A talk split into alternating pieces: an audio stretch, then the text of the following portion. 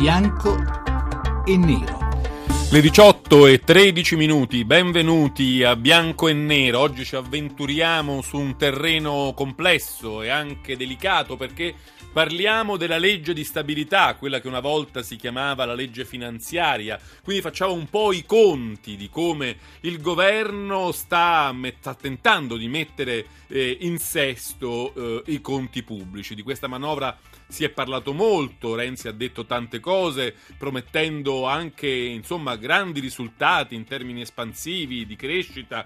Insomma, se ne è parlato tanto, dalle slide in poi. Poi nel corso dei giorni, del tempo, la manovra è anche un po' cambiata con le indicazioni di Bruxelles, dell'Unione Europea, con le indicazioni eh, del Parlamento, insomma c'è ancora un work in progress. Noi in questa puntata di Bianco e Nero ci chiediamo se davvero questa manovra sarà un successo. No, se funzionerà, se ha le caratteristiche per esaudire tutti quegli obiettivi che si è data, cioè di portare la crescita, rilanciare eh, l'economia italiana, insomma grandi, grandi ambizioni. È una buona manovra, è una buona legge di stabilità oppure no? Questa è la domanda che ci facciamo e su cui poi interrogheremo anche voi che ci ascoltate. Noi oggi ne parliamo per esaminare dai due punti di vista diversi questa legge di stabilità. Abbiamo due ospiti che sono Giampaolo Galli, deputato del Partito Democratico, membro della Commissione Bilancio della Camera, ex direttore generale di Confindustria. Onorevole Galli, buonasera. Buonasera a voi. Con Giampaolo Galli c'è anche Tito Boeri, professore di economia presso la Bocconi di Milano e fondatore della Voce.info. Buonasera, professor Boeri. Buonasera. Allora, prima di cominciare, come sempre, la scheda di Daniele Mecenate ci porta per mano un po' più a fondo nella questione della legge di stabilità. Quando l'ha presentata il 15 ottobre scorso, il Premier Matteo Renzi l'ha definita la prima legge di stabilità davvero espansiva, con tagli alle tasse da 18 miliardi, interventi da 36 miliardi in totale, che secondo le previsioni del governo potranno generare 800.000 nuovi posti di lavoro. Ma non tutti condividono questo ottimismo e le voci critiche si levano dentro e fuori il PD, tra le parti sociali e tra le forze parlamentari e anche dall'Europa è arrivata una richiesta di adeguare il testo alle regole comunitarie. Ecco perché sono già in vista numerosi emendamenti alla legge di stabilità, soprattutto sulla tassazione del TFR in busta paga, sulla platea di chi dovrebbe beneficiare dei famosi 80 euro, sulle pensioni e sullo sconto contributivo alle aziende per i neoassunti. Questa manovra sarà efficace, sarà una vera bomba atomica in grado di portarci fuori dalla crisi, spiegano i tecnici dell'entourage di Matteo Renzi, difendendo l'impianto generale della legge. Ma secondo i detrattori è invece piena di trucchetti e giochi di prestigio, specie sul calo dell'IRAP, che sarebbe solo apparente, è poco coraggiosa e si basa su una previsione di crescita dello 0,6% del PIL, che è puramente teorica. Chi ha ragione? Mentre proseguono i lavori in corso per arrivare al varo della legge di stabilità, che idea vi siete fatti? Sarà la manovra della svolta o tutto fumo e niente arrosto? Una bomba atomica o solo una micetta? Bianco o nero? 18 e 16 minuti, questo è il tema di oggi, 800 05 0578, anche il numero verde a cui potete dirci la vostra opinione. Prima di dare la parola ai nostri ospiti, volevo farvi sentire una cosa che ha detto Renzi nel giorno della presentazione appunto della legge di stabilità, perché poi è su questo che cominceremo a discutere. Sentiamo il Presidente del Consiglio. 36 miliardi di manovra, non si aumentano le tasse, si riducono, si riduce la pressione fiscale di 18 miliardi di euro, io credo che siamo davvero in presenza di una profonda novità nella finanza pubblica italiana. Questo Matteo Renzi, 15 ottobre, vorrei cominciare proprio con Tito Boeri per chiedergli se, diciamo, da allora ad oggi questa cosa è ancora vera o se lo sia mai stata una manovra che taglia le tasse di 18 miliardi. Boeri.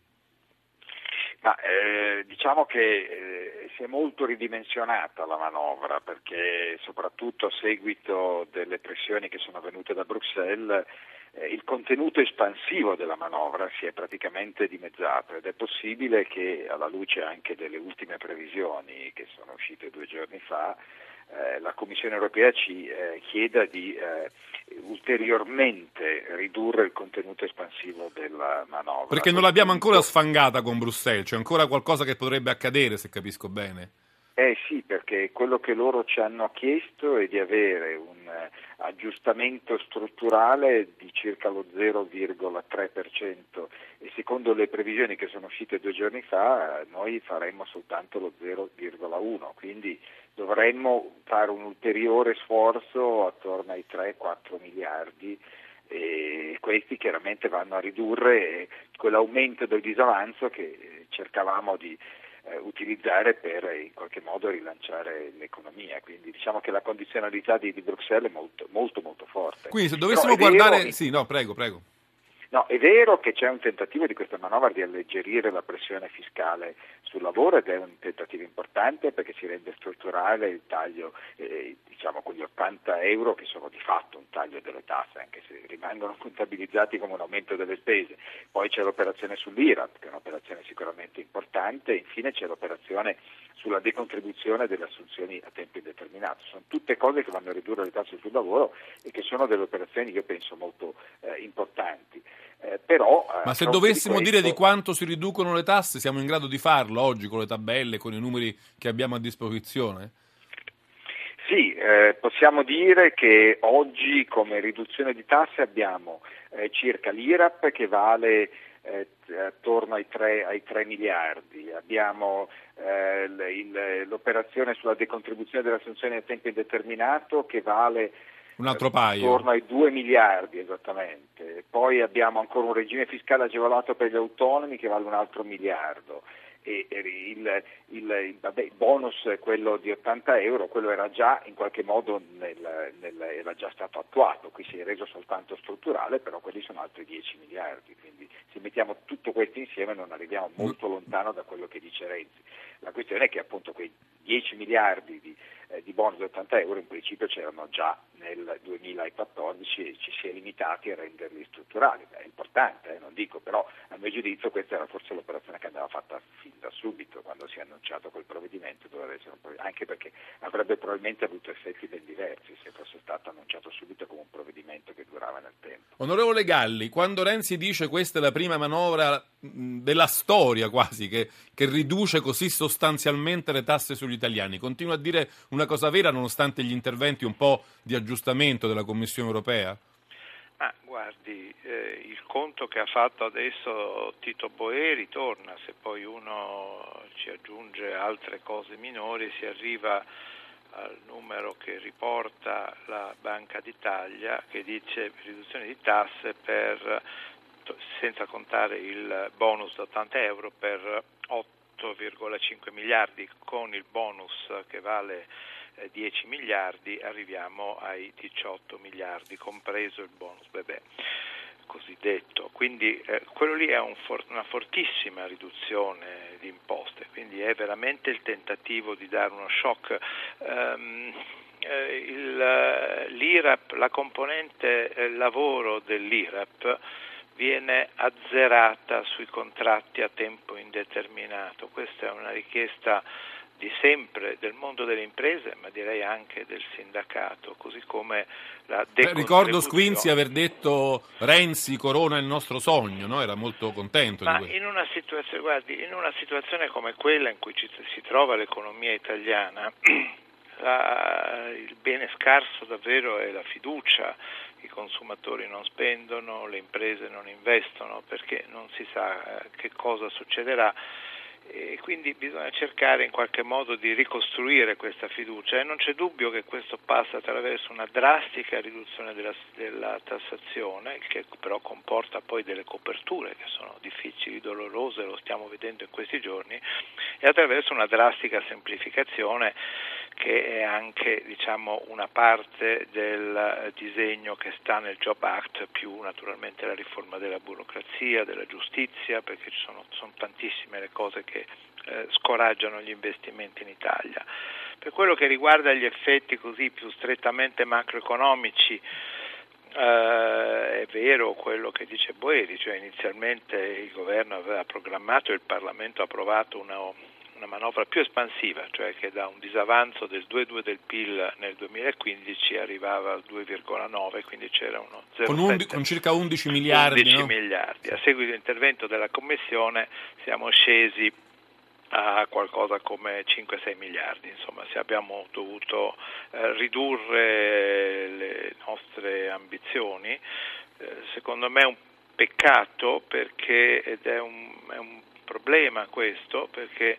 Chiariamo ai nostri ascoltatori che si trattava di fare un, più debito, questo poi in sostanza. No, naturalmente eh, si trattava di fare più debito, una, io sono in generale molto contrario a fare debito perché l'Italia è un paese che Ce nei decenni di debiti diciamo, non si è fatta mancare nulla, però in una situazione come questa una politica un, tanti, diciamo, un tantino meno restrittiva o più espansiva anche dal punto di vista del bilancio pubblico credo che sarebbe stata appropriata. Adesso rimane un piccolo effetto espansivo, appunto, ma è naturalmente è, è più modesto. Il vero effetto espansivo viene non tanto dai numeri macroeconomici, cioè dal saldo, eh, bensì dal fatto, dalla circostanza se questa, eh, questa è la vera scommessa, se si riuscirà a rimettere in moto la fiducia, cioè gli italiani devono sapere che prima o poi le tasse scendono e che cominciano a scendere adesso. Galli, la posso interrompere un momento perché volevo tornare da Boeri su un punto importante che lei stesso ha messo in luce come uno degli elementi più importanti, cioè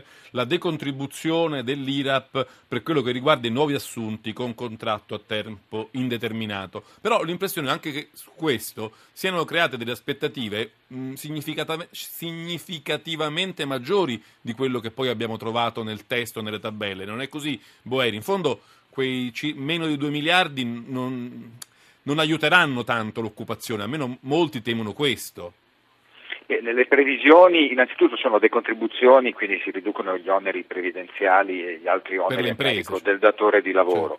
Eh, ecco, questa operazione, in effetti, se guardiamo le stime del governo, l'entità delle somme che sono state messe a disposizione non comporta alcuna creazione di occupazione aggiuntiva, si tratta soltanto di sostituzione di eh, contratti a tempo indeterminato che già erano in essere, che verrebbero eh, in qualche modo resi eh, meno costosi per il datore di lavoro e poi di trasformazioni che avvengono ogni anno di contratti a tempo determinato in contratti a tempo indeterminato. Quindi diciamo che quello che viene messo da parte per questa operazione eh, fa pensare che il governo pensi che non, che, non, che non, ci sia creazione di posti di lavoro aggiuntivi. Uh, io spero invece che non sia così e che ci sia invece che quindi si spenda di più di quei 2 miliardi. Tra l'altro non mi risulta che ci sia nessun rubinetto che impedisca, se si dovesse andare oltre quella cifra, eh, di poter erogare le decontribuzioni. Penso che sia giusto fare così perché se dovessimo avere un rubinetto poi i datori di lavoro sarebbero molto più prudenti e non eh, utilizzerebbero fino a eh, Ho letto, se non sbaglio, misura, professore, però... che con un miliardo e nove si possono prendere, diciamo, eh, quella misura varrebbe per 180-200 mila lavoratori sul milione a tempo determinato che c'è in Italia eh, sono molti di più in realtà i, i, i lavoratori che potrebbero beneficiarne, eh, se, eh, eh però bisogna andare oltre quella, quella cifra certamente. Eh, noi calcoliamo che on, mediamente ogni posto attivato costi attorno ai 6.000 euro e quindi eh, come, come, come, come, si può rapidamente calcolare si va, si va, si va al di sotto del, cioè si può, soltanto con delle ipotesi molto restrittive si può arrivare fino, fino, fino al milione. Eh, ma il, il, punto centrale è che eh, è molto importante che questa operazione vada avanti oltre il 2015, mentre invece per ora il governo la concepisce come una cosa che varrà solo nel 2015. Quello che rischia di avvenire è che ne abbiamo spostamento, cioè noi in questi ultimi due mesi dell'anno probabilmente i datori di lavoro non assumeranno più aspettando di poter beneficiare. Ci sarà un processo di sostituzione. La sigla ci dice che ci dobbiamo interrompere, professore, la interrompo un momento perché sta arrivando il giornale regionale, il radiogiornale regionale, noi però torniamo subito dopo qui a bianco e nero a parlare di legge di stabilità con Tito Boeri e Giampaolo Galli, vi ricordo 800 05 05 78.